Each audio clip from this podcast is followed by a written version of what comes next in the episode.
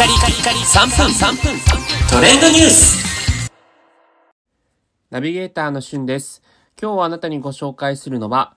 フジテレビ系列月9ドラマミステリーという中で最終回の構想についてご紹介いたします。月刊フラワーズで2016年に連載がスタートした田村由美先生によるコミックを原作としたミステリーという中で漫画のですね、あの、その完成度も非常に漫画界の中で、えー評判が高いんですが、まあ、それを実写化という形で主演が菅田将暉さんが演じてる天然パーマがトレンドマークの主人公、整う、久能整うというね、えーキャラクターで、これまで11話が放送されておりました。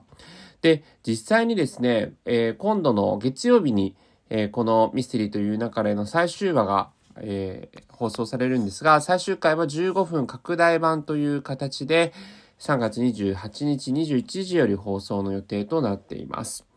で、このさ、えー最終回に伴ってですね、まあ、あの、フジテレビの公式 YouTube チャンネルとかで、これまでの、えーミステリーという中でのですね、各話のダイジェストが、えー放送、あの、フジテレビ公式 YouTube で放送を見ることができるんですね。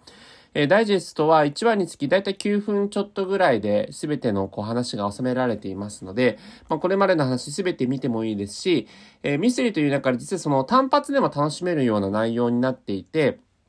今回の最終話はですね、このミステリーという中でのこれまでの1話、2話、3話、そして11話をダイジェストを見ればですね、一応最終回の話はなんとなくこう通じるかなというかわかるかなという感じになりますので、あの、あまりお時間がない方はこの4話分のダイジェストをご覧いただくといいんじゃないかなというふうに思います。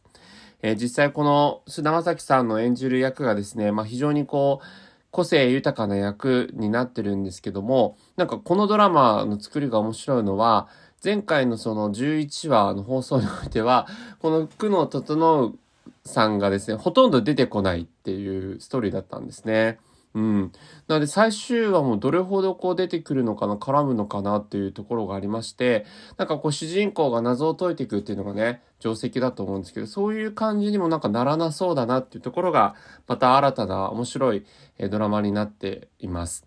あの、続編とかね、映画化に関してもすでにフジテレビ側は動いてるというか、あの、構想を練ってるそうで、あの、菅田将暉さんもそれに意欲を示しているということでね、あの、ミステリーという中で今回で一旦は終わりますが、今後も続きそうなので、ぜひ今のうちにチェックしてみてください。